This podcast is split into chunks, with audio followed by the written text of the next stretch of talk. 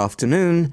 This is David Green with the Cultural Alliance of Fairfield County, welcoming you to the August 2022 edition of Spotlight on Arts and Culture, our monthly live interview show, the second Monday of each month on WPKN 89.5 FM, bringing you news and information about the arts and culture across coastal Fairfield County.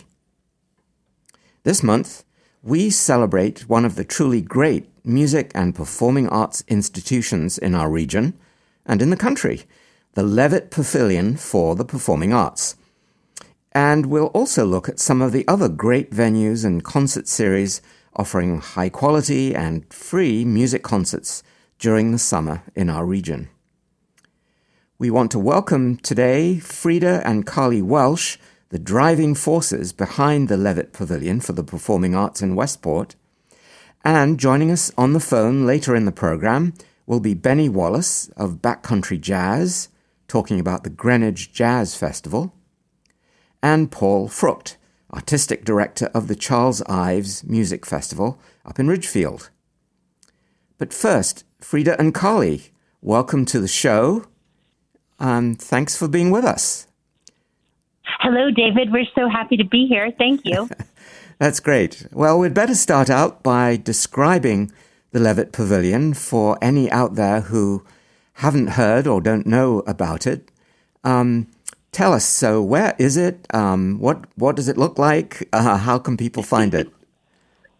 Wonderful. Well, in person, uh, it is located at 40 Jessup Road in downtown Westport. And if you were driving, you'd go past the Westport Library and you'd see it start to rise up. And I think it's best described as a spaceship. Beautiful and sailing right. along the banks of the Saugatuck River, um, and so that so it's sort of like a a very physical, uh, geographical, specific um, location. We are on the banks of the Saugatuck and we are outside. It does mean that we have the benefit of some gentle river breezes mm. uh, that cools people off on these uh, sort of hot nights. Yeah. Um, so there's hot music, but, but cool breezes, and it's a great combination. And um, we do. We're an open air theater, and in 2014, we cut the ribbon on an all new facility. And uh, it was inspired and it was designed beautifully by Peter Cadoux. And a lot of the sort of sailing nature of our soaring roof and a beautiful parasol at the entrance, it does marry us to the river. So we do. There's a lot of like nautical imagery, uh-huh. um, but it, and it, so it has a beautiful acoustic. Effect. It's quite stunning. And um, so it was rebuilt in 2014. Peter Cadoux was the architect? Yes, yes. Westport based Peter great. Cadoux hmm. architects. Mm. And uh, I will tell you, the original wooden band shell, which was designed beautifully at the time by Bruce Campbell Graham, uh-huh. uh, lasted for decades. And uh, at the time that it was uh, decided that for both uh, plant management purposes. It had really, you know, weathered many storms, as you can imagine, in Connecticut, and it was a wooden bandshell by the river. And it, oh. our programming had also outgrown the facility, and uh, the just the nature of the whole Levitt Pavilion experience needed to be redefined, including running water and state of the art lights right. and sound. And so, uh, but the covered roof was obviously, you know, a very integral to what we wanted to do.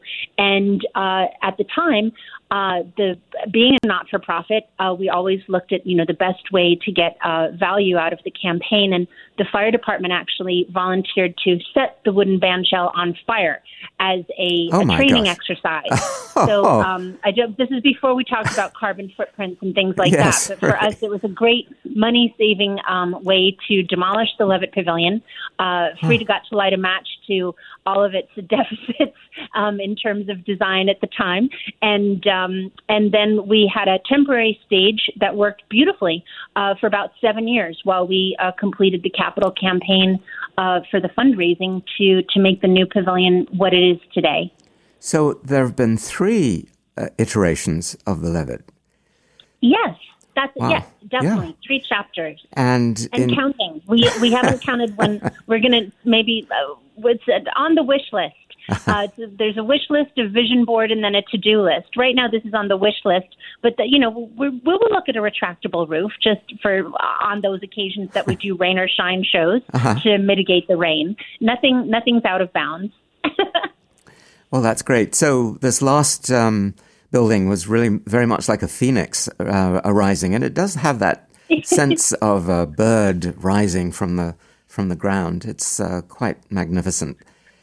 But Thank you. Um, perhaps more importantly than the building, um, the Levitt is. Um, how should we t- describe it? It's not exactly an institution. Institutions are a little um, stolid. but stodgy. tell us what the what the Levitt really is all about. What's its ethos?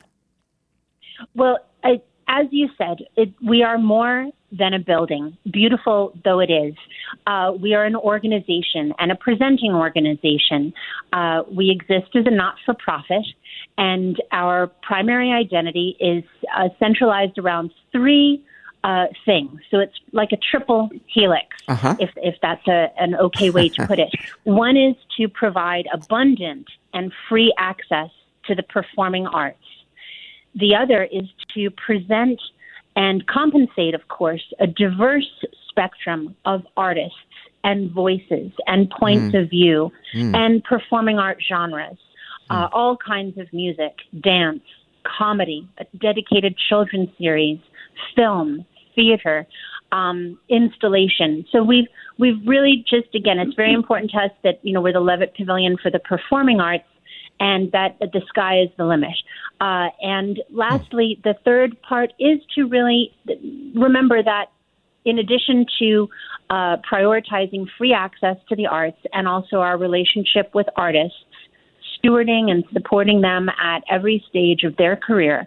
There's also the community that's defined by the Levitt Pavilion. And so we're also really fundamentally devoted to outreach mm-hmm. and uh, building out our audience. Uh, obviously, serving underserved communities and individuals, but bringing people together, all backgrounds, uh, to come together and enjoy, to put down their phones and to enjoy each other and the art amongst nature. It's a really beautiful communion of all those three things. And Carly, what's your reach? Um, how far do people come to concerts at the Levitt? Well, it's funny you should ask because we will, uh, especially for um, our shows like Sheryl Crow or John Fogerty or Cyndi Lauper, yes. we will have people uh, fly in from far, far away. Uh, I've taken ticket orders from California, Florida, Texas, um, for people who are just really diehard fans and who want to see them in a special place. You know, mm. it's um, mm-hmm. it's like a sort of a Red Rocks kind of destination. And I'm I'm quoting Don oh. Felder to drop to drop a name there. Um, the, so he described this as the Red Rocks of Connecticut. Wow. yeah, I was just just there at Red Rocks actually, in my son oh, just went there. That's uh, an incredible natural uh, environment. Um, so, um, can you tell us a little bit about how and why this all got started? And um, you've talked a little bit about how it's evolved, but um, you know, I'm always one for origin stories. I love to know how things get get going, and then what happens to them once they've started you will have we'll start our own um, Marvel series together because you, right. you have your own superhero arts powers. Um, we have uh, the Westport community uh, really came together in a unique and a way and a meaningful way, and it, and it really uh, to to time travel for a moment. If I think about uh, how arts forward and arts friendly Westport is it i mean it too has an origin story as being an artist's enclave and yes. it was a great place for yes. writers and visual artists and i mean think about the westport country playhouse being uh, still to this day one of i mean just a premier uh, theater um, and so the westport itself has you know arts right in its dna and uh, but at the time in the early 70s there was um, really a, a, community will that was articulated by the uh, Westport Young Women's League, oh. by the Kiwanis, mm-hmm. by the then Westport Weston Arts Council, uh, mm-hmm. which has, you know, again evolved into um, what is now actually MoCA and uh, MoCA Westport, and uh, the Downtown Merchants Association and Parks and Recreation. Mm-hmm. And so, what they envisioned was a place for the town to come together and have uh, a beautiful uh, performing arts festival, uh, a free summer season. And uh, it was the Women's League who took it on as a signature fundraising cause, and the Kiwanis. Uh, both were really um, important in mm-hmm. in doing this. And the downtown merchants also sold a booklet of coupons, if you will, uh, to help raise money. Bruce Campbell Graham donated his time and talent. Uh, Galt donated gravel. I mean, there were all sorts of, and oh then of course the yeah. town donated the land. And this goes back to Parks and Rec had three uh, locations in mind. One was down at Longshore, one was uh, down at Campo Beach, and the other was where we are today. And technically, the, this used to be a landfill. It was the it was the town dump. Just oh my gosh, you know, yeah, you could throw a stone and hit Main Street. So you think too, in the great vision of transforming a landfill into mm. a world class performing arts center, they also long before there was language around turning you know uh, brown space into green space to prioritizing open space.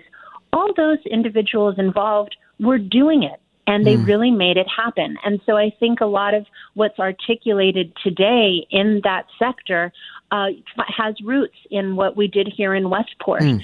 And it's pretty, you know, just to, to give credit where credit is due, a lot of people came together to see that happen. I think the total budget for building the original Levitt Pavilion, not counting uh, donated services and and, and mm-hmm. uh, in kind donations, was sixty five thousand dollars. Oh my! At the time, yeah. uh, they were they needed a, sort of a final gift to close the gap, and uh, someone from the Westport uh, Arts League went to Mortimer and Mimi, and they they gave the twenty five thousand dollar gift hmm. uh, to uh, finalize everything. And later, when the town cut the ribbon on the facility, uh, it was named in their honor. And it was, and as Mimi uh, told it so beautifully in, in one of the the sort of video mementos she left us, it was a total surprise to them that it was going to be named for them. Mm. And uh, obviously, uh, we had a long and lovely relationship with them. Mm. And Mimi served on our board for a number of years and um, up until the time of her passing. And it was really a, a, a beautiful relationship. And they were very supportive. Uh, in more recent years, uh, they steered the foundation toward seeding uh, other Levitt Pavilion organizations in a handful of states that were based on the model, the organizational blueprint and mission that hmm. Freda and her board and uh, we that we stewarded and articulated here. And so we're very proud of that association and what we were able to inspire across the country. So, of course, the Levitt Pavilion is unique, but now yes. there are um, children, if you like, or uh, other iterations of it around the country. Yes. That's uh, well, fabulous. It's important that you know it's not a franchise, right? No. Each each one is independent and unique within its community, which also, I mean, is really important for any um, arts organization to both, you know, reflect the community that they're in, and then also make priorities uh, in terms of, you know, uh, programming. And uh, for us here in Westport, it's it's really essential for us to bring in again a number of touring artists and to delight and awe our audiences with so many different genres and and programmatic hybrids. It's really um, very ambitious and uh, creative, and we like to think outside of the box. And I think all of our peers do as well, you know. But I think the, it's really important that it's uh, each one is recognized for their achievements and um, and also the incredible amount of fundraising that it takes to to make it happen. Mm. So we have a constellation of supporters and sponsors and stakeholders. We have a fabulous board of directors. Um, yes, is that are the people program. are the people you'd like to call out as being oh, especially? Oh, um, yes, please. Helpful. I know uh, we'd both like to uh, give a special shout out to our board chair, Jan- Janet Plotkin, uh-huh. uh, and to her family, the Plotkin family, her husband Fred, their children Jonathan, Amanda, and Carolyn. And together they run the Adolf and Ruth Schnurmacher Foundation. Oh, they have been right. one of our yeah. mainstays in terms of funding, and they do amazing work in the Fairfield County and New York based area hmm. supporting arts and social services. Uh, they do great work. And I'd also like to, um, in addition to Janet being just an excellent board chair and a super, her family just being such great advocates for the arts.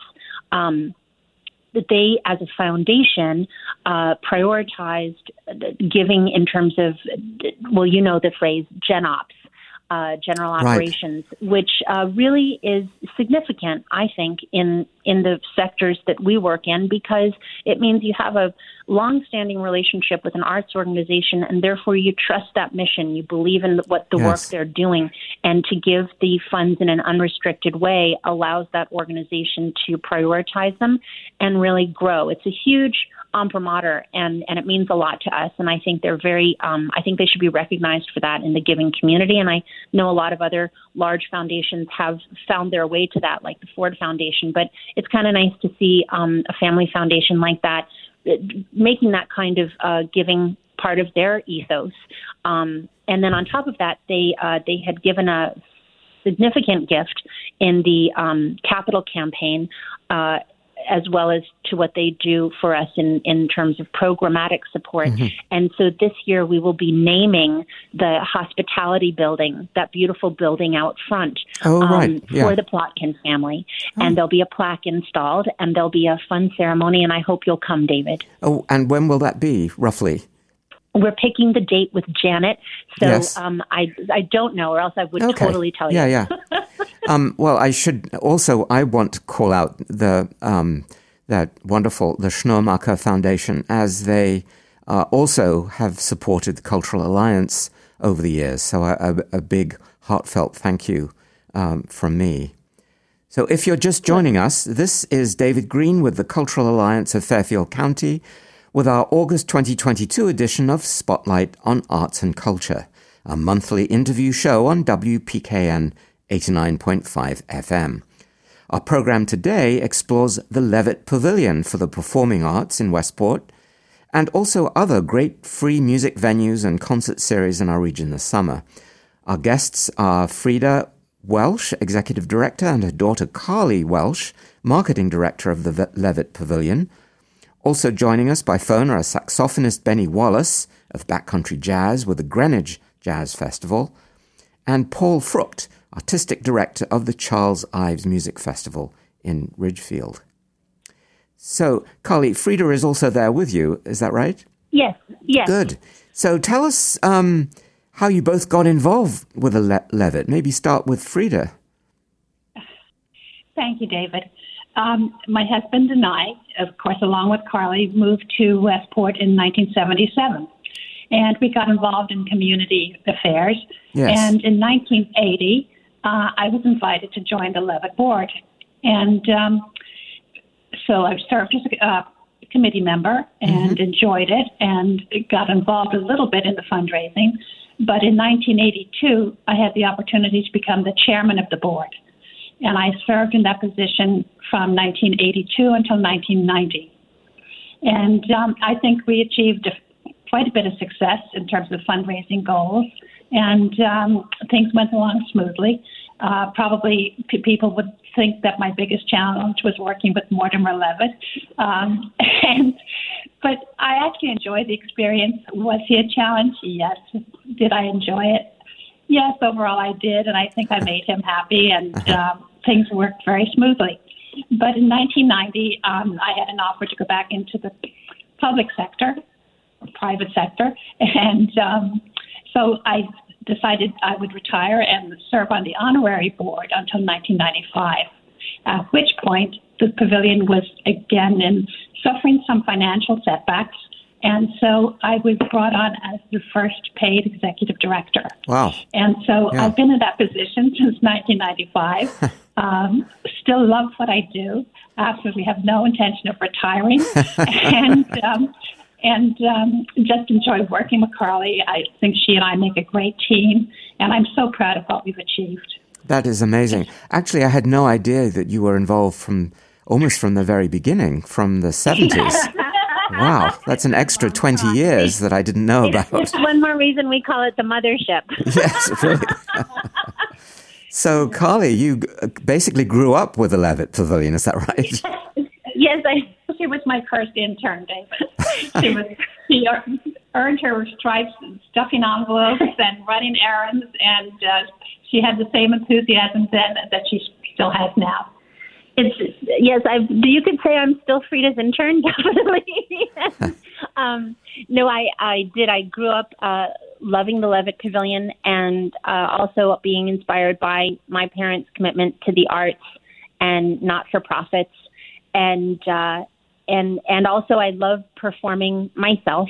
So it was oh. for me just uh, everything that I love in one, and. um but I did. I after uh, university, I moved to New York, and I had a different career. I was part of a theater company, but then obviously when it was hmm.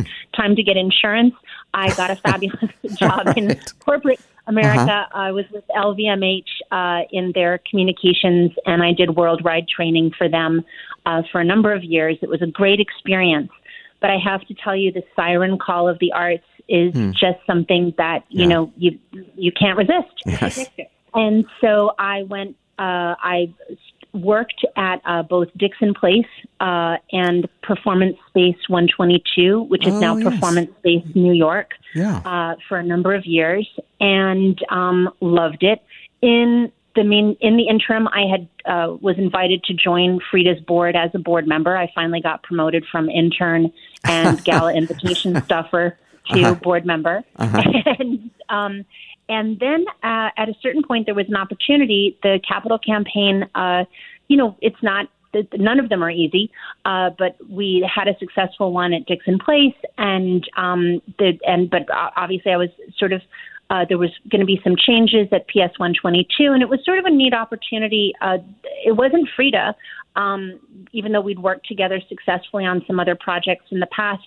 It was her board president, Dan Aaron, who would continually say to me, "Now, when are you going to come and work for the Levitt Pavilion?"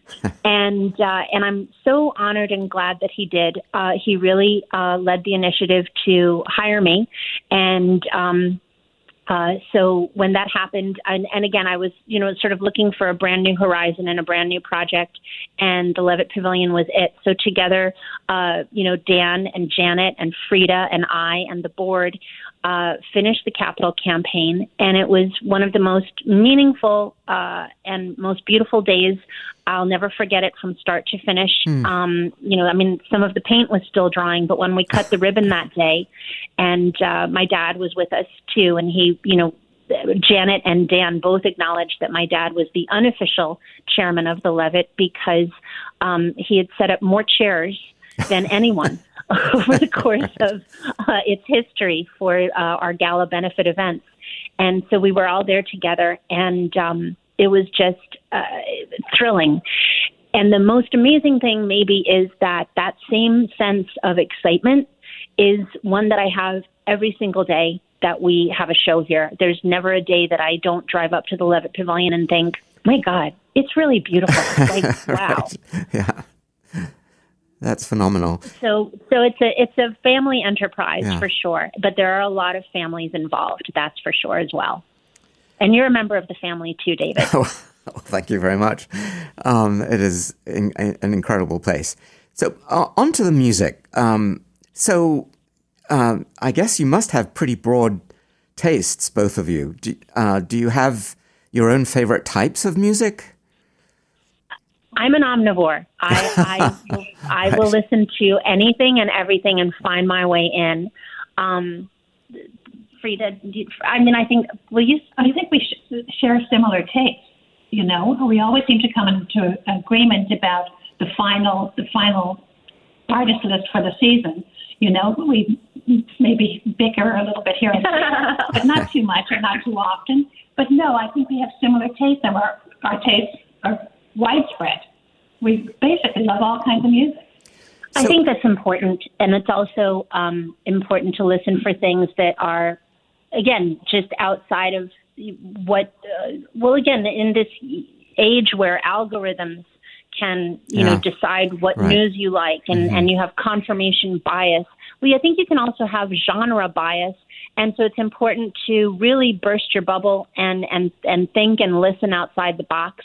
Freda has attended a number of, you know, conferences over the years, and, and obviously I have as well, and, and showcases and developing relationships with agents who will say, like, you know, this person is they're going to start making some serious noise.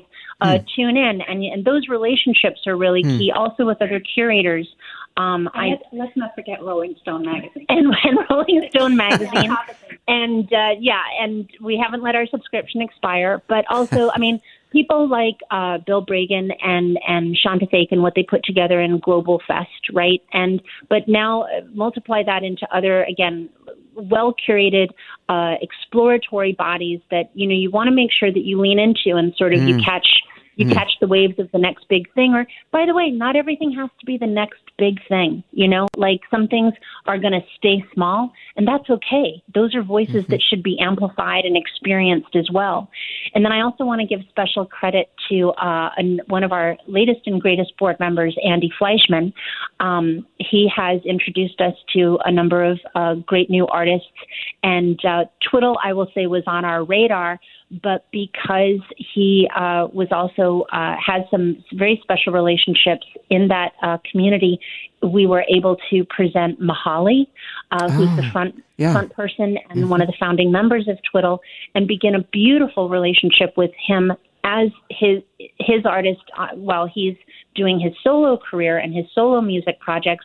But it also then Andy really spearheaded uh, what we just wrapped up last weekend, which was uh, Twiddle weekend, and it was uh, they headlined on both Friday and Saturday. But there were some beautifully curated bands um, on uh, both Friday and Saturday in support, and they were the Nth Power, uh, Eggy, who we've also had the great time presenting as a headliner. Mihali also performed his own work, uh, and Andy also made his uh, Levitt Pavilion stage debut, so that was pretty cool. And uh, also a fantastic band, Dwight and Nicole. And any one of those artists are artists that we would be thrilled and, and have already, you know, renewed invitations to come back and headline their own show.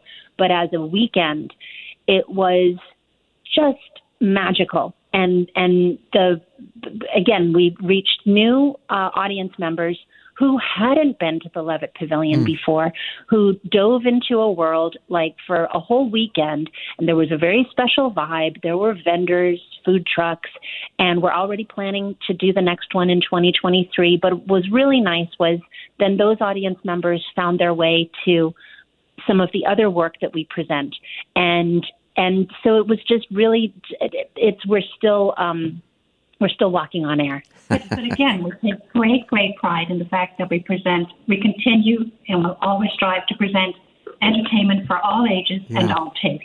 That's, That's not going to change. Right.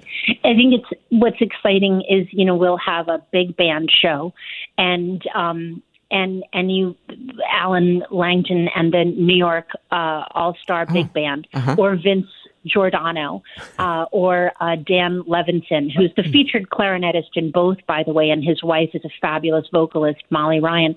And on those nights, it's like people have this preconceived notion of like who the audience is going to be for a big band night. And by and large, sure, maybe that's like 50% of the audience, but the other half is always going to surprise you. And, you know, I'll, I'll never forget watching a couple of kids in Game of Thrones t-shirts, uh, really bust out some serious swing dancing moves, yeah. you know, so, and then you have these new up and coming big band, uh, people like uh, Danny Jonokuchi, and, uh, we had him, uh, just a few weeks ago, and he's all of his recordings watching these young artists also inhabit uh, more classic forms. We've got Eva uh, Marie, Tatiana Eva Marie coming through with some gypsy jazz, including so like if you like Django Reinhardt, you'll love uh-huh. this show. But she's also created her own lyrics to go with a lot of songs that normally don't have lyrics and and so it's like wow like she's making it her own and um she's a young artist and and it's very exciting again to just watch Clay Ross was here just last night and he is a Grammy Award winner. Uh, he's also someone like the State Department sends out to the world on global music making uh-huh. missions. He's uh-huh. amazing. Well, think about his projects, right? He has a Brazilian bluegrass hybrid band called Matuto, which is how we first met him. And then he created Ranky Tanky, which won Grammy. And, uh, and that was about preserving a Gullah music tradition from the South, uh, but it has brought a whole new generation, intergenerational listenership to a style of music that was actually could have gone extinct. Hmm. And so, how do you even what? Yeah. There's no way to pigeonhole that, and there shouldn't be. And so, he was here last night with a project called American Patchwork Quartet. Oh, right. Four yes. amazing yeah. artists in their own right, and then they come together and they re-explore folk hmm. music. Hmm. Uh, specifically too with a lens of, of immigration and, and experience different experiences of what it is to be a quote unquote American. And it's I mean, it's just phenomenal. It's just phenomenal. phenomenal what you're doing, the both of you. The program is just so broad and rich. It's um, extraordinary. Well, time has flown, Carly. Um, oh no! I know you had said um, I'd asked you what some of the um, upcoming performances you were looking forward to, and one of them oh, is Allison yeah. Russell. Um, when will she be? When will she be um, performing? Okay, Allison Russell is coming on August 21st. Okay. And just, she was on Night Flyer is a single from Outside Child uh, that was on the top of every like album list uh, in in 2021, including and Night Flyer was on the Barack Obama top 10 songs that he listened to um, in 2021, and also she's opening for Brandi Carlile, but also that fabulous moment when Joni Mitchell appeared uh, at ah. Newport that was made possible by Brandi Carlile. I mean, mm. but who's on stage? It's Joni, it's uh, Brandi, it's Wynonna, and Allison Russell was there. So I know she's still, I think, levitating from the magic of that moment. And and but and she was here in 2019 as part of our Native Daughters. So we also um, we also feel like we're the Hotel California, right? We believe in long term relationships with artists. And and and we are so proud to be associated with her and to be presenting her again. Um, and so, as we say to artists that we love, it's like the Hotel California. They can check out anytime they like, but they can never really leave. That's great. well, thank you so much. Thanks so much for joining us today. And uh, we'll go out. We'll end the segment with um, Night Flyer. And again, thank you both of both of you for everything that you're doing. It's just really David, thank you. exciting. Thank you, David. Okay, here thank is you. Allison Russell with Night Flyer.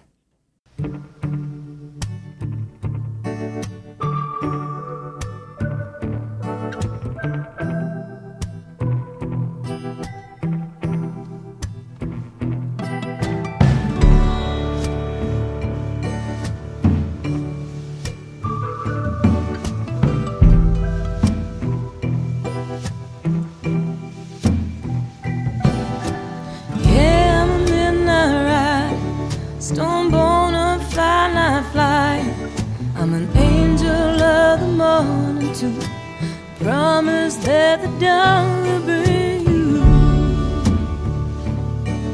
you. I'm the melody and the space between every note the swallow sings. I'm 14 vultures circling. I'm that crawling down thin on the smoke up above the trees. Good Lord, the fire on the branch that's burning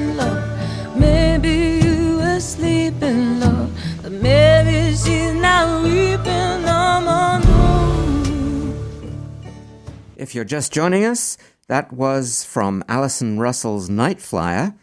And this is David Green with the Cultural Alliance of Fairfield County. with the August 2022 edition of Spotlight on Arts and Culture, a monthly interview show on WPKN 89.5 FM. Today, our program explores the Levitt Pavilion for the Performing Arts in Westport and other great free music venues and concert series in our region this summer. Our guests today were Freda and Carly Welsh uh, from the Levitt Pavilion.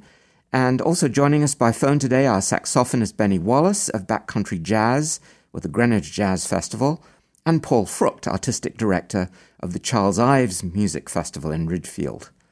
So I'd like now to introduce tenor sax player and founder of Backcountry Jazz and the Greenwich Jazz Festival, Bennie Wallace. Welcome, Bennie. How are you, David? I am great, and I'm so happy that you could join us today. Um, so, Bennie, uh, many people will know you. You're a renowned tenor sax player you grew up in Tennessee. You still got that great twang, I notice, um, in your voice. Uh, you moved to New York, what, in the 70s, early 70s? Played with yes. the National Jazz Ensemble, Eddie Gomez, Dannie Richmond, among others. And you're widely recorded on the Blue, Blue Note and, is it Enja? Enja Records and Audio Quest Records. Uh, right. Uh, so you sounds like you had a thriving jazz performing career in New York. Um, what prompted your move to Connecticut? Well, uh, Jeanette and I had been in Los Angeles for seven years. I've been oh. primarily writing oh. film and TV music, yeah. and uh, we got enough of it and came back, and, and uh, so we we landed here, and, and it's, it's been really good. That's great. Um, so tell us about backcountry jazz. And for those who don't know Greenwich, first tell us what backcountry refers to.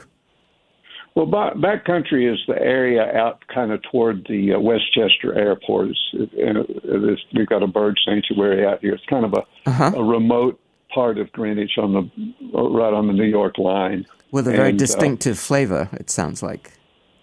Yeah, and, and it's a it's a wonderful place to live, and and we've got a lot of wonderful spaces out here to make music, ah. and um, so yeah, we've uh, and Backcountry Jazz started in 2007.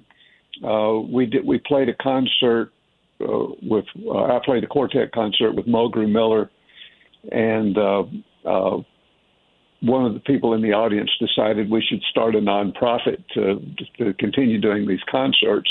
And uh, huh. it's been a long, winding road since then, but uh-huh. but uh, that that's how it got started. And um, you've done you do a huge amount with young people, is that right? Yes, yes. We we've been uh, involved in Bridgeport, I think, for about oh 12 or 13 years now, and uh, we do a, a we just finished a month long summer music program at the University of Bridgeport for mm. Bridgeport kids. Yeah, and uh, uh, and we have an after school program during the school year. Uh, it's been really a lot of fun, and, and we've produced some really amazing young musicians, and, and I'm very proud of that. Must be very gratifying. Yeah. So tell us about the festival. When did that um, start? Did that emerge out of the work you've been doing with youngsters, or was it independent? That really emerged out of COVID. Oh, really? Uh, huh. Yeah, you know, if, if you stop and think about it, COVID has a lot of lessons to teach us. yes. And, and uh, we've been wanting to do more concerts for years because we started out as a concert organization, and and then we got uh, really in, involved in Bridgeport. And right after COVID, I heard a doctor say that as long as you're outside and six feet away from people, uh-huh. it's safe. And and we have this wonderful lawn, um, probably about three acres outside our house, and so we started doing concerts for for just very small, limited audiences, just mm-hmm. to see, make sure everything was safe. Yeah. We just literally stood out in the yard and played with no microphones or uh-huh. anything. Uh-huh and it evolved into you know somebody came along and said well i've got a portable stage and a sound system. So we started doing that. And oh my it just gosh kept fantastic growing and growing yeah. uh-huh. and this is our third year. And so we've been wanting to have a greenwich jazz festival for some time. And we said okay now's the time to to leap into it. So we've stepped up the the uh, uh, the, the artists that we invited. I mean, we had great artists right from the very beginning, but we're you know we're bringing in more varieties and different kinds of things, and and uh, uh, I'm I'm really happy with it. it. It's it's enabling us to make a lot of music, which is what we want yeah. to do, and, and get the music out to the people. And, and you know, our our concerts are free, so it's a service to the community. And uh, of course, when we started it, nobody was doing anything you know, yeah. the musicians weren't working and the right. people had no place to go. So it really brought everyone together. And, and, uh, uh, and now, as the world is opening back up, we're, we've got our foot in the door. So you know, it's it's really a cool thing. And it's it's not just the summer; it's spread out over several months. Is is that right? Or? Well, uh, you know, it, again, it started in COVID, and we only do when it's when the weather's warm enough. So we'll uh-huh. probably go till about the middle of October. Oh, terrific! And uh, but now I have my eye on an indoor venue that might be a, a, a good place to do a, a, a different kind of of concerts in the winter. You know, COVID permitting, and so um, hopefully we'll get this going year round. Uh, Fantastic, yeah. Well, tell us um, something about the upcoming concerts. What should people look for, and how do they find them? Well, uh, you go to backcountryjazz.org, mm-hmm. and and um, uh, and contact Jeanette. And, and you know, every you have to have reservations to come. Mm-hmm. And when you when you get reservations, uh, Jeanette will tell you where the concert. I love that system. right.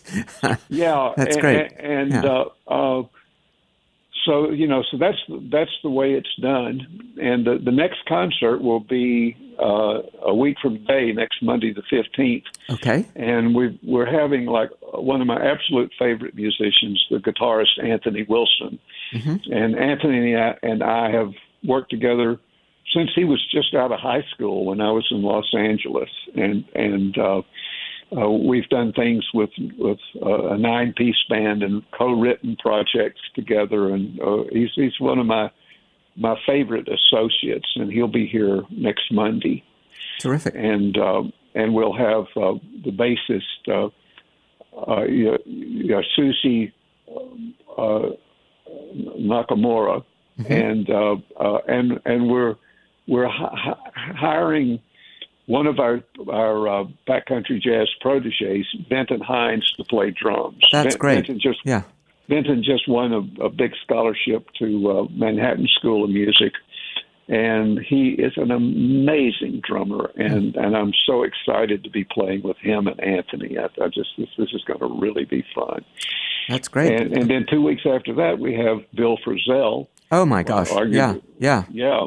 Uh, we'll have Bill Frisell, Nasheet Waits, and and Mark Helias, and then in uh, early September on the 11th, we've got uh, uh, Godwin Louis, who's another one of my favorite colleagues, a wonderful alto saxophone player, player who's from Bridgeport, but uh, uh, he travels all over the world. He's one of the the leading young saxophone players players in the business today. That's fantastic. And after that, we've got uh, uh, uh, Terell Stafford, a wonderful trumpet player, and, and a lot, another longtime associate of mine.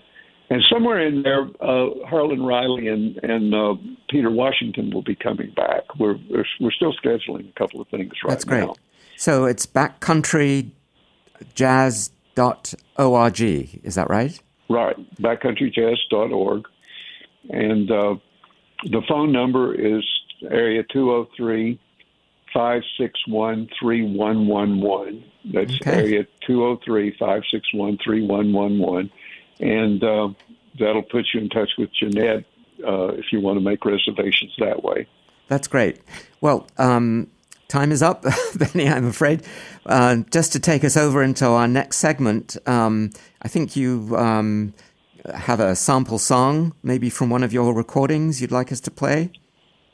Yes, this is, uh, this is a recording that I made with uh, uh the late Mulgrew Miller, who was uh, a dear friend and associate of mine and with uh, Peter Washington playing bass, who's going to be doing a couple of more concerts with us this summer, and Yoron Israel on drums. We did a a whole album of George Gershwin music, and this is called "The Man I Love." Fantastic. Well, thank you so much for joining us, Bennie. Um, David, and, thank you. It's been a pleasure. And just before we go there, I'd just like to call out to uh, make a call out to another free jazz festival that's taken place over quite a few years, and that's Jazz Fridays at the Fairfield Museum and History Center, starting this Friday with the Bill Crow Quartet, and in following oh, cool. weeks, Isabella Mendez, Chris Coogan, and on Sunday, August 28th, a rescheduled concert featuring Brian Torff and special guests. So uh, put so that Bill on our Crow, calendar. Does, he, does Bill Crow yeah. live up here? Um, he does. He does, yeah. So that's quite. Well, he's uh, there, there's a piece of history. Quite right a legend there, there right? okay, yeah, thank, he's also he's also a wonderful writer. Right. So thank you, Bennie, and let's hear the man I love.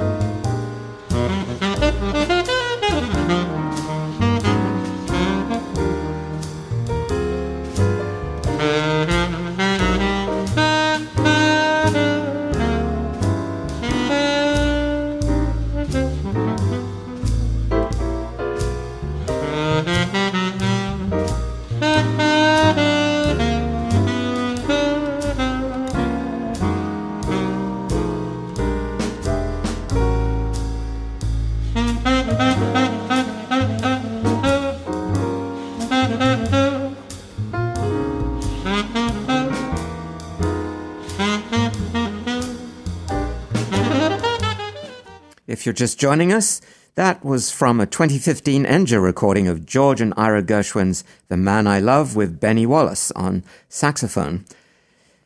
This is David Green with the Cultural Alliance of Fairfield County and our August 2022 edition of Spotlight on Arts and Culture, a monthly interview show on WPKN 89.5 FM.